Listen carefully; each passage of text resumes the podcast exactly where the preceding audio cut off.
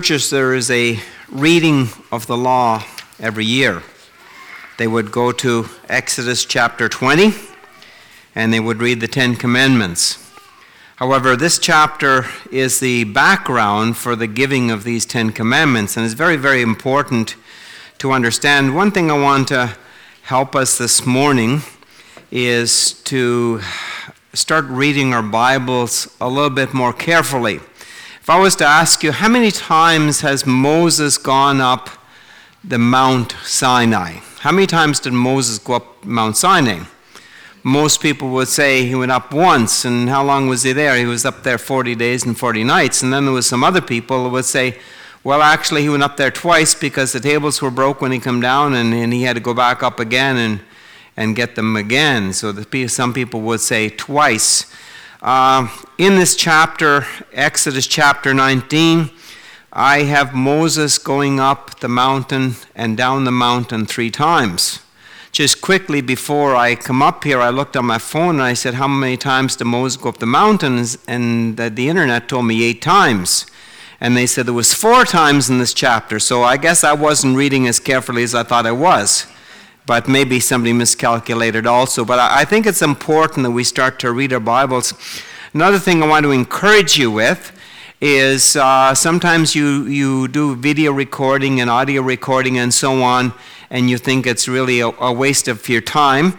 Um, over on PEI, there was a man uh, went on on uh, face or on the internet and he found a message of me preaching here a couple of years ago.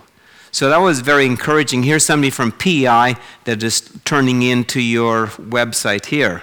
So it's always encouraging. You don't know who's actually hearing. If I hadn't told you that, you wouldn't have known that this uh, gentleman listened to a message. So, so uh, just like we go down in the open air, uh, John is a big open air man. I like to do open air preaching on PEI.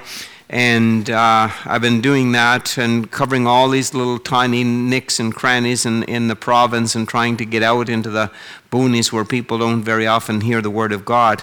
So it's very important, uh, and there's people hear the Word of God.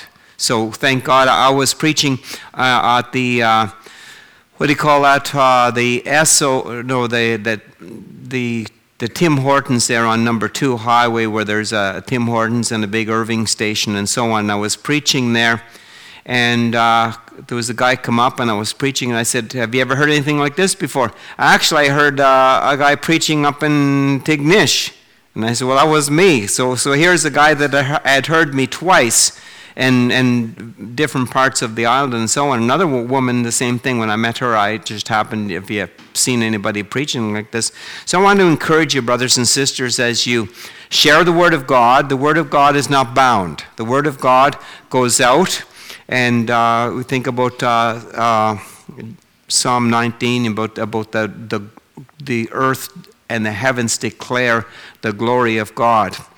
Uh, so we'll read this chapter together verses 1 to 8, Moses goes up the mountain the first time.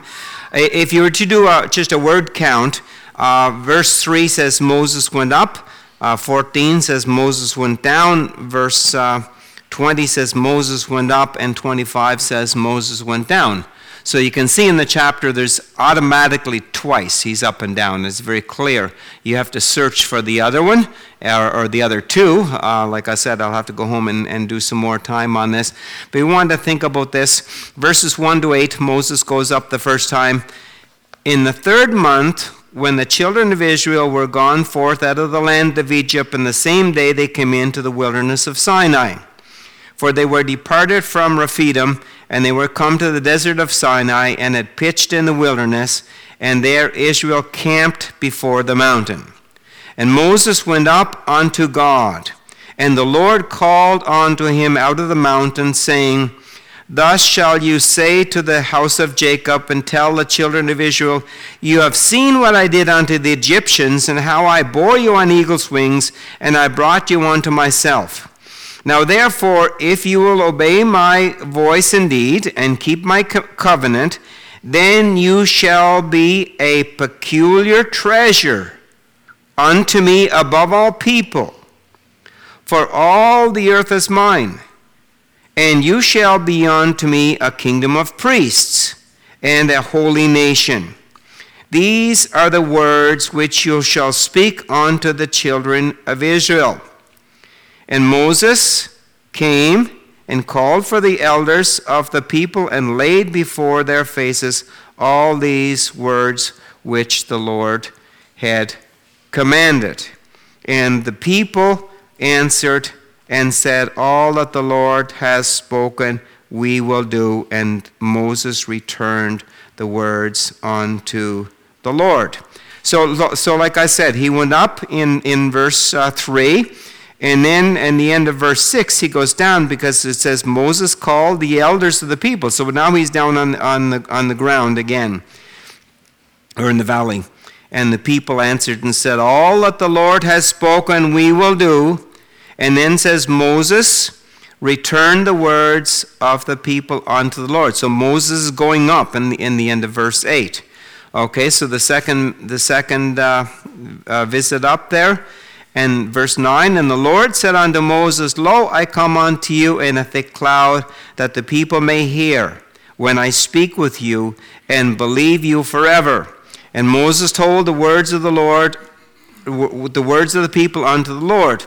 And the Lord said unto Moses, Go unto the people and sanctify them today and tomorrow, and let them wash their clothes and be ready against the third day, for the third day the Lord will come down in the sight of all the people upon Mount Sinai. And you shall set bounds unto the people round about, saying, Take heed to yourselves that you go not up into the mountain, nor touch the border of it. Whoever touches the mount shall surely be put to death.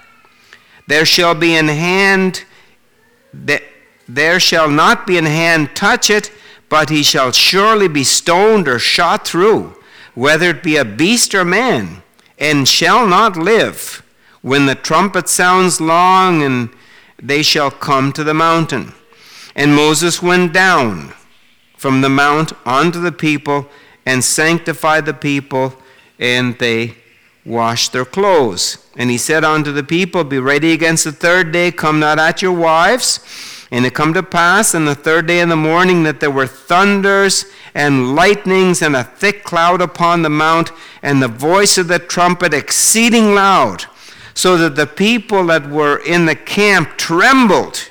And Moses brought forth the people out of the camp to meet with God, and they stood at the nether part of the mountain and, and Mount Sinai was altogether on smoke because the Lord ascended upon it in a fire, and the smoke thereof ascended as the smoke of a furnace, and the whole mount quaked greatly. And when the voice of the trumpet sounded long and waxed louder and louder, Moses spoke, and God answered by a voice. And then, then verses 20 to 25, Moses goes up the third time.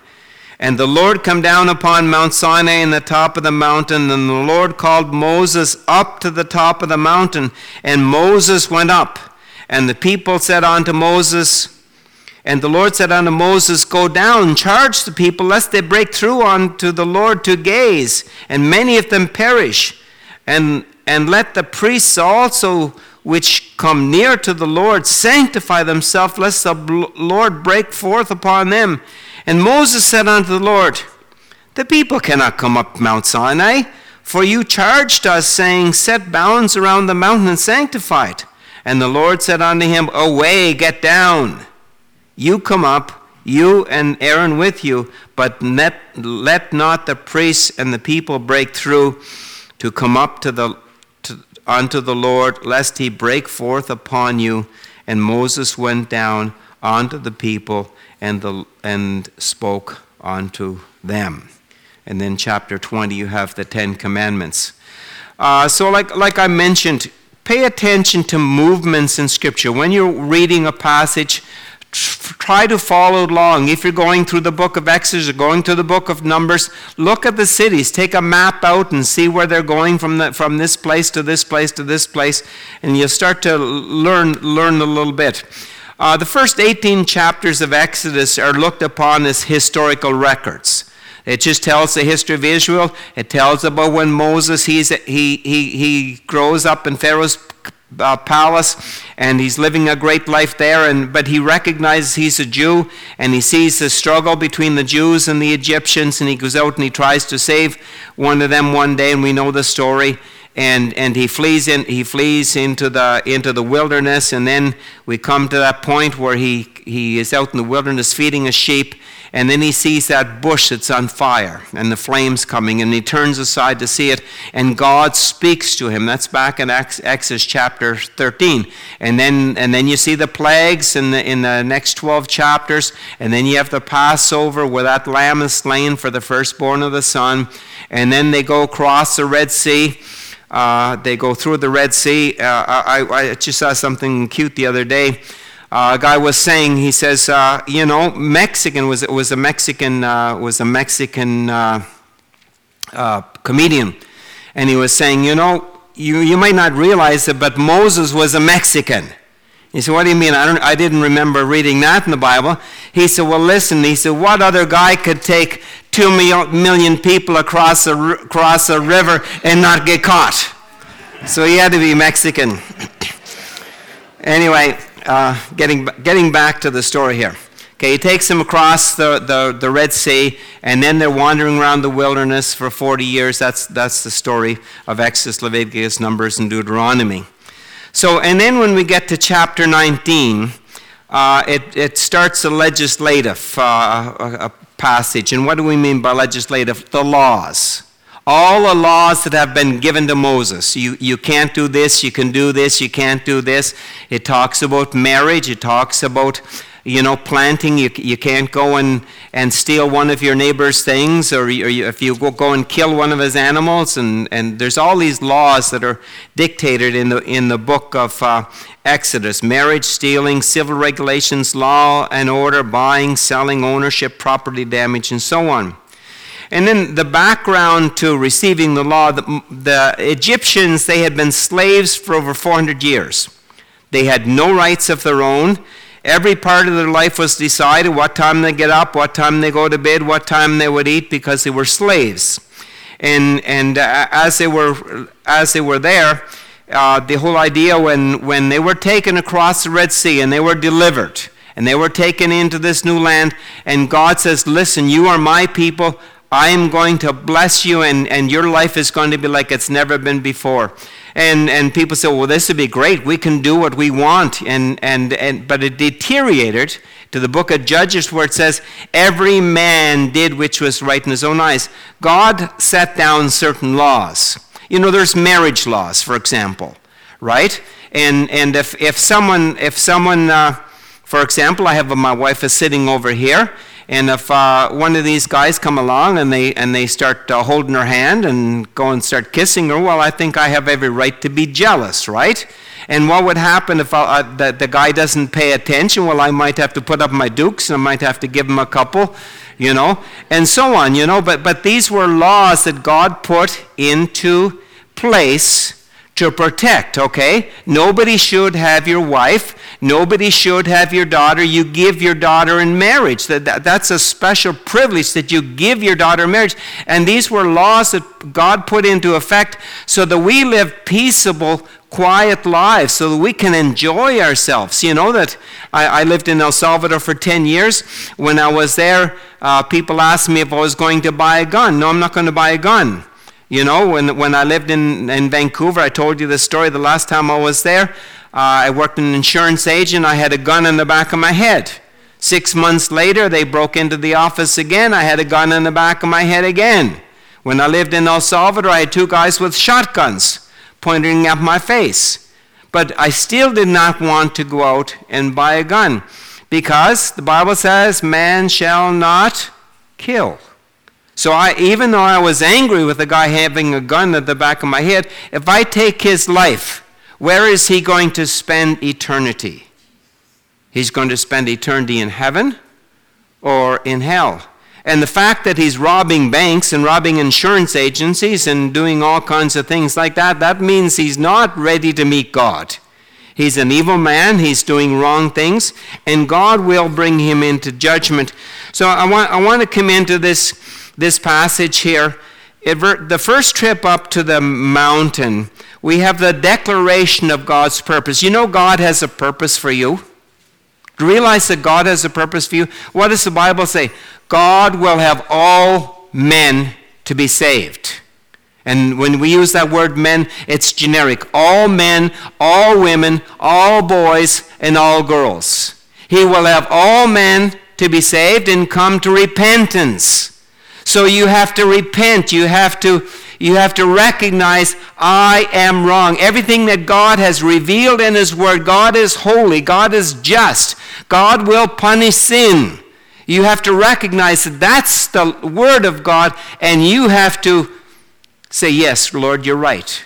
And even I had these, these thoughts in the back of my mind. I figured when I was growing up, God was sitting up in heaven on his rocking chair, you know, and, and watching everybody scramble around. And then when people would die, he would get up off his rocking chair, you know, and he'd go over, and he'd have a big set of scales, and he'd have all your good deeds on one side and all your bad deeds on the other side. And he'd look at you and he'd say, Wayne, you got a couple more good ones and bad ones. Come on in. But that's not the way it works. Why? Did Jesus Christ die on the cross? Jesus died for sinners. We heard that verse. The wages of sin is death, but the gift of God is eternal life through Jesus Christ our Lord. So, so you are condemned. You are going to spend eternity in hell in the lake of fire if you don't repent, if you don't trust Christ as your Savior. God provided the remedy for you. Now you have a responsibility. You have heard the message of the gospel, how that Christ died for your sins.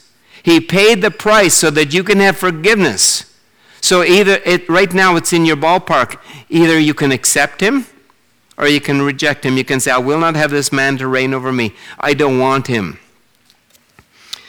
So when we when we come to this uh, passage, verse 1 at least two months have passed since the Passover. In the third month, when the children of Israel were gone forth out of the land of Egypt, they came the same day unto the wilderness of Sinai, and they were departed from Rephidim, and they camped at the foot of Mount Sinai.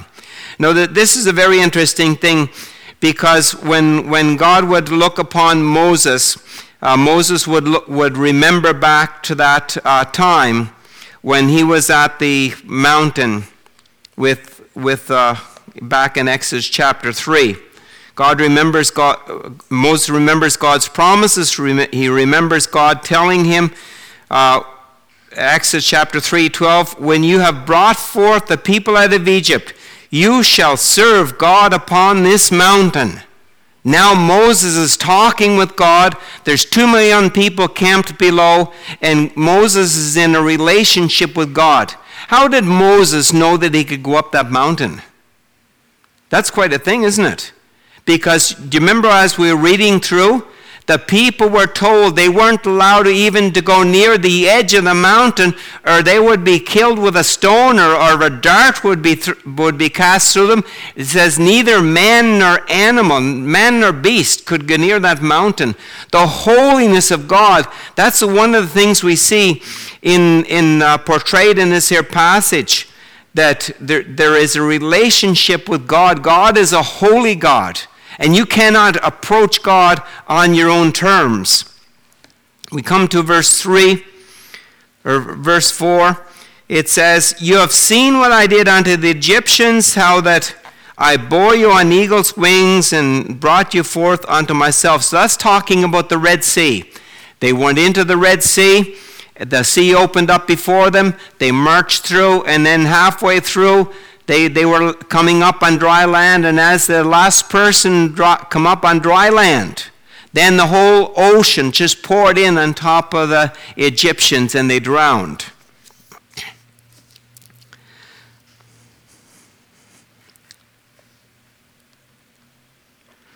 Verse 5, it says, Now therefore, if you will obey my voice indeed, and keep my covenant, then shall you be a peculiar treasure unto me above all people, for all the earth is mine, and you shall be a kingdom of priests and a holy nation.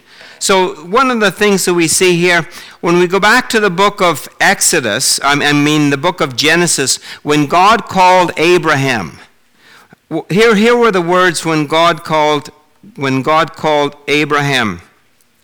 He says, I will make of you a great nation. That's Genesis 12 and 2.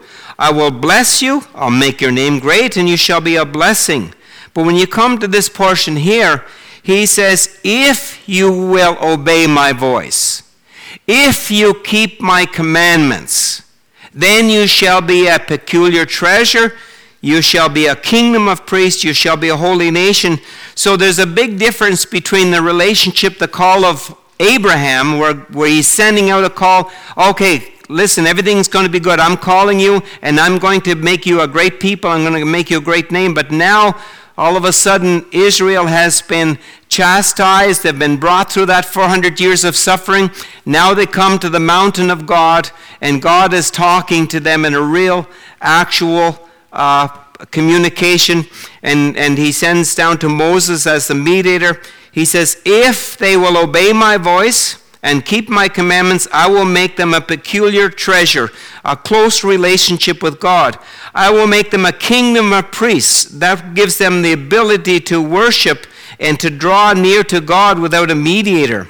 You know, when I was a little boy, I went to a, to a church, and, and uh, if, you would, if you were in the audience there, there was a big altar up front, and then there was a guy standing there, and he was doing all these signs, and he was talking in another language that none of us understood.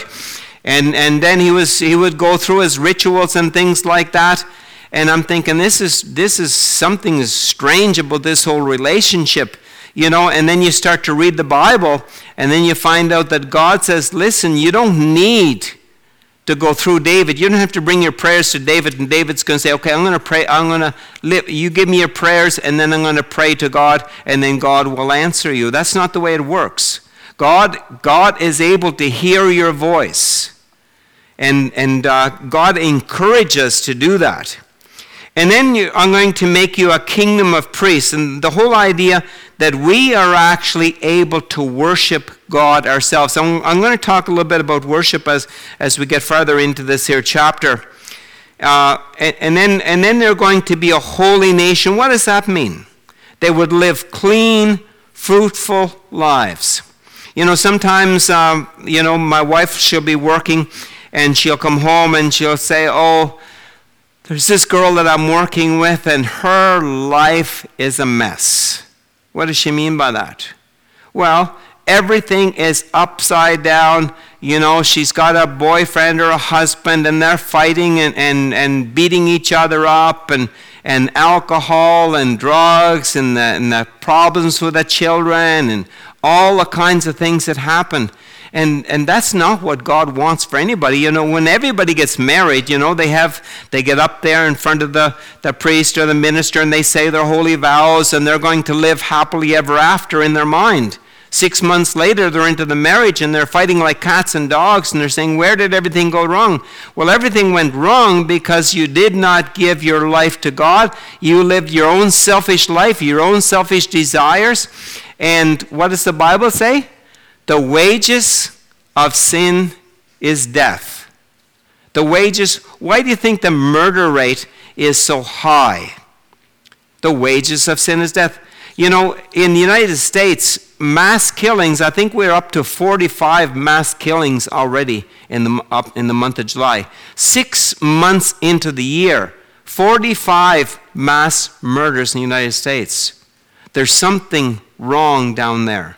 When I lived in El Salvador, you know, if you go on the statistics, they'd say uh, the, the Christian population is 97%.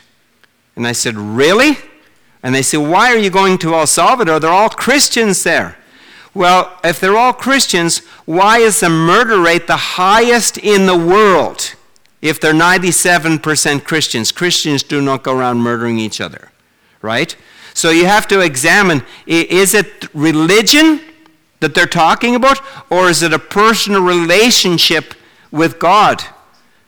Most of you that are here today, You'll remember a time, you'll remember a place, you'll remember maybe you were in a, a, meeting like this, maybe you were at home, maybe you were reading your Bible, maybe you were reading a gospel tract, and you and you realized that you were lost. My wife says, My life is out of control. I want God to take care of my life. I want God to put order in my life. That was her way of expressing it.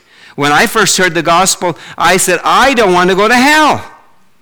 I thought I thought I was living a good life. I was enjoying my life, you know. You know, I was smoking dope and, and drinking drinking lots and going out to dances and just having the party of my life. But when I started to hear the word of God, what I was hearing is that one day you're going to die, Wayne, and you're going to stand before God and you're not ready.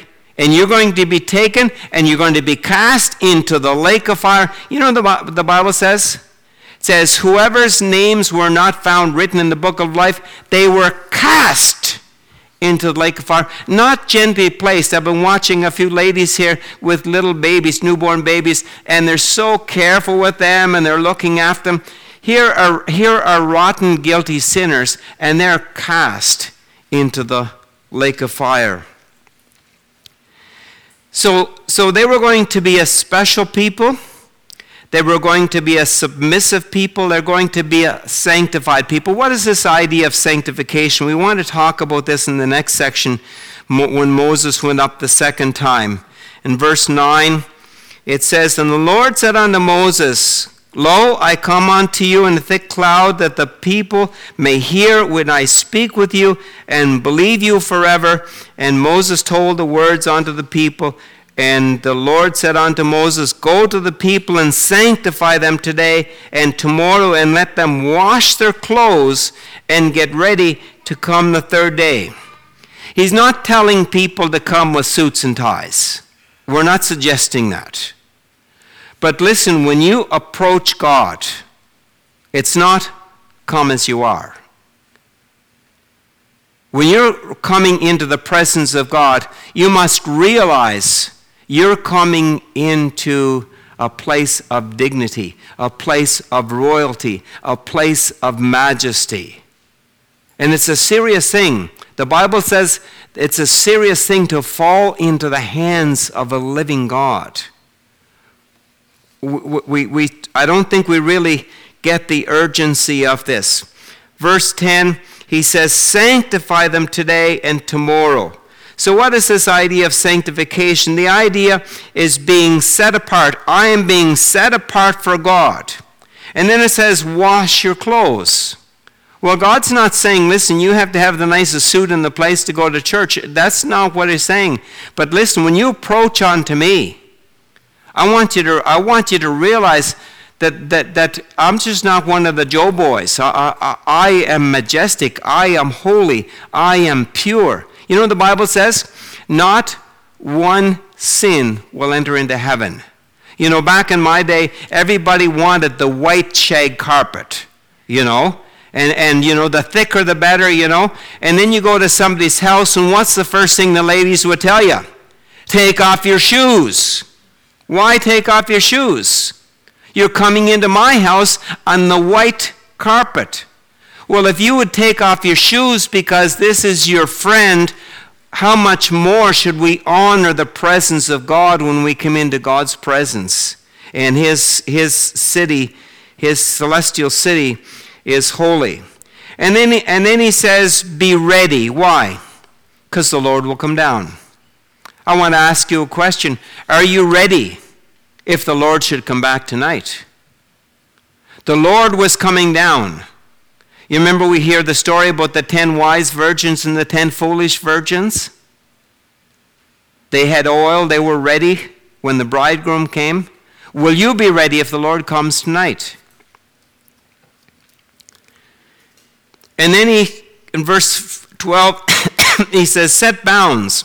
If anyone comes near the mountain, they're going to be put to death. And, and then I want to come to verse 13, and I want to think about this subject of worship. There shall not be a hand touch it, nor shall he surely be stoned or shot through, whether it be beast or man, and it shall not live. And the trumpet sounds long, they shall come to the mount. And Moses went down from the mount unto the people and sanctified the people, and they washed their clothes. And he told them, Be ready against the third day, and do not come at your wives, or do not have sexual relationships with your wives. In verse 16, I want to concentrate on this part here. And it came to pass on the third day in the morning that there were thunderings and lightnings and a thick cloud upon the mountain, and the voice of the trumpet exceeding loud, so that the people that were in the camp trembled. You know, it's interesting. The writer of the Hebrews, he takes up this here verse and he says, So terrible was the sight that Moses said, I exceedingly fear and quake. What do you think worship is all about? You know, when we, when we speak Spanish, we use two different words. We use the word adoration, uh, adoración, and alabanza. There's two different words. So I want to think about those words in praise and worship because, because we sing praise songs and we sing worship songs. Does anybody know the difference? Most times you ask people, what's the difference in praise and worship? Well, it's all the same. It's just, it's just all God's music. No, it's actually a different, there's a difference between the two. Praise is giving thanks to God for what he has done. Okay? I love him because he first loved me and gave himself for me. Okay? Christ died for our sins. He, he, he, he, cre- he did an act of mercy. He reached out to us and saved us. But the other word is adoration in Spanish or, or, the, or the word worship. And this is the idea of giving thanks and glory to God for who He is. And who is God?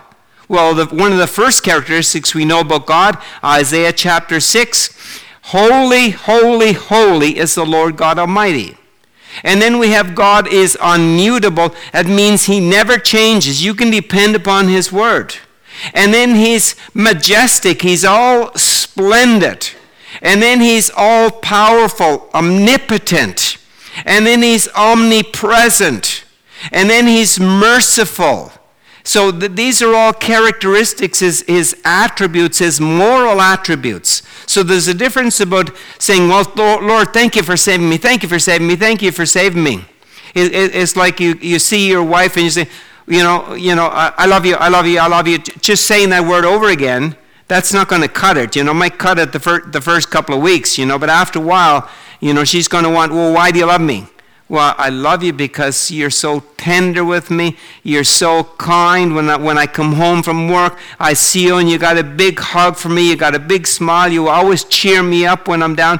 And you start to lift up uh, your wife in this way. Well, it's the same thing with God. We start praising Him for who, not just what He has done, but who He is, His, his personal character. Now, I want to think about the worship wars. You know the first worship war? Cain and Abel. And because in certain churches people have the idea, well, this is the way we should do things, and other churches, no, this is the way we do things, you know, and there's some churches, you know, you know, we don't have music we don't allow music, and other churches, no, the more music the better, and, and so on and so on, right? But, but you think about Cain and Abel. Cain killed his brother because his brother's worship was accepted and his was rejected. I, I want to think about what makes good worship. Well, you know, in Exodus chapter 32, Moses up the mountain, and he's, he's, he's doing the Ten Commandments, he's, he's getting ready to bring them down. And as he's coming down the mountain, Joshua said, Hey, I hear something. It sounds like war. And Moses said, Oh, that's not war. He said, he said, nor is it the sound of being overcome or, or being beaten in a battle. He said, it is a sound of singing. So, what does that tell me? When, when Joshua heard the singing, it wasn't distinguishable as singing. Have you ever been in a place when it's just like all noise and, and you really can't hear the lyrics and you can't hear the words and, and you're trying to grasp? What are they singing? So there's, there's a distinction. Why is that important? Because if I say something to, to David in Spanish, he's not going to understand me.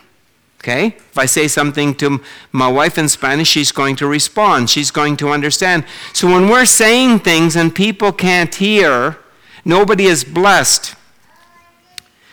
Exodus chapter 32, when they come down, the people were singing and they were dancing.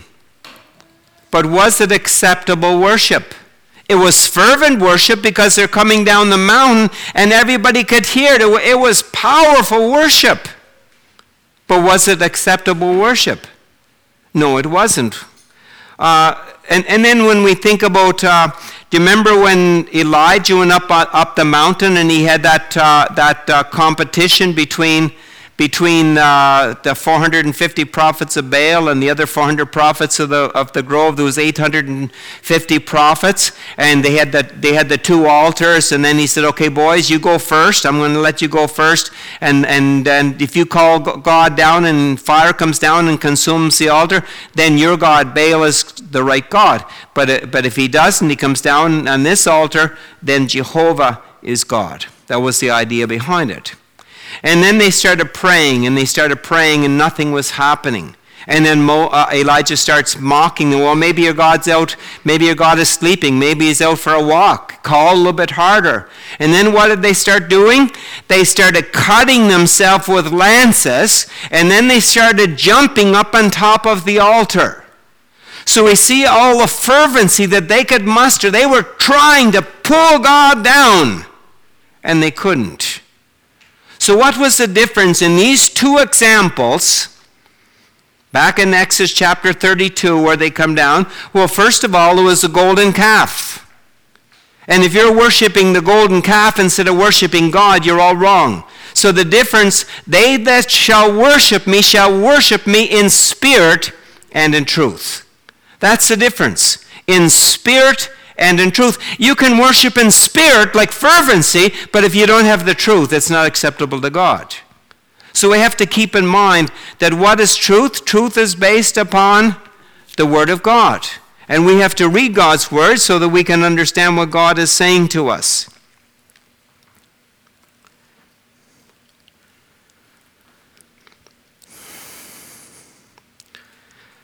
Uh, and another thing I, I want to bring out there's, there's the word glory that's always associated with God. In the New Testament, the word for glory is this idea of shining forth. Has anybody ever seen a rainbow? We all see rainbows and we're just in awe. Wow, look at it. Look, oh, you only see half it. Or, or there's a double rainbow and we're like fascinated. And then you see that bright sun and it's shining forth in your eyes and it's almost blinding you?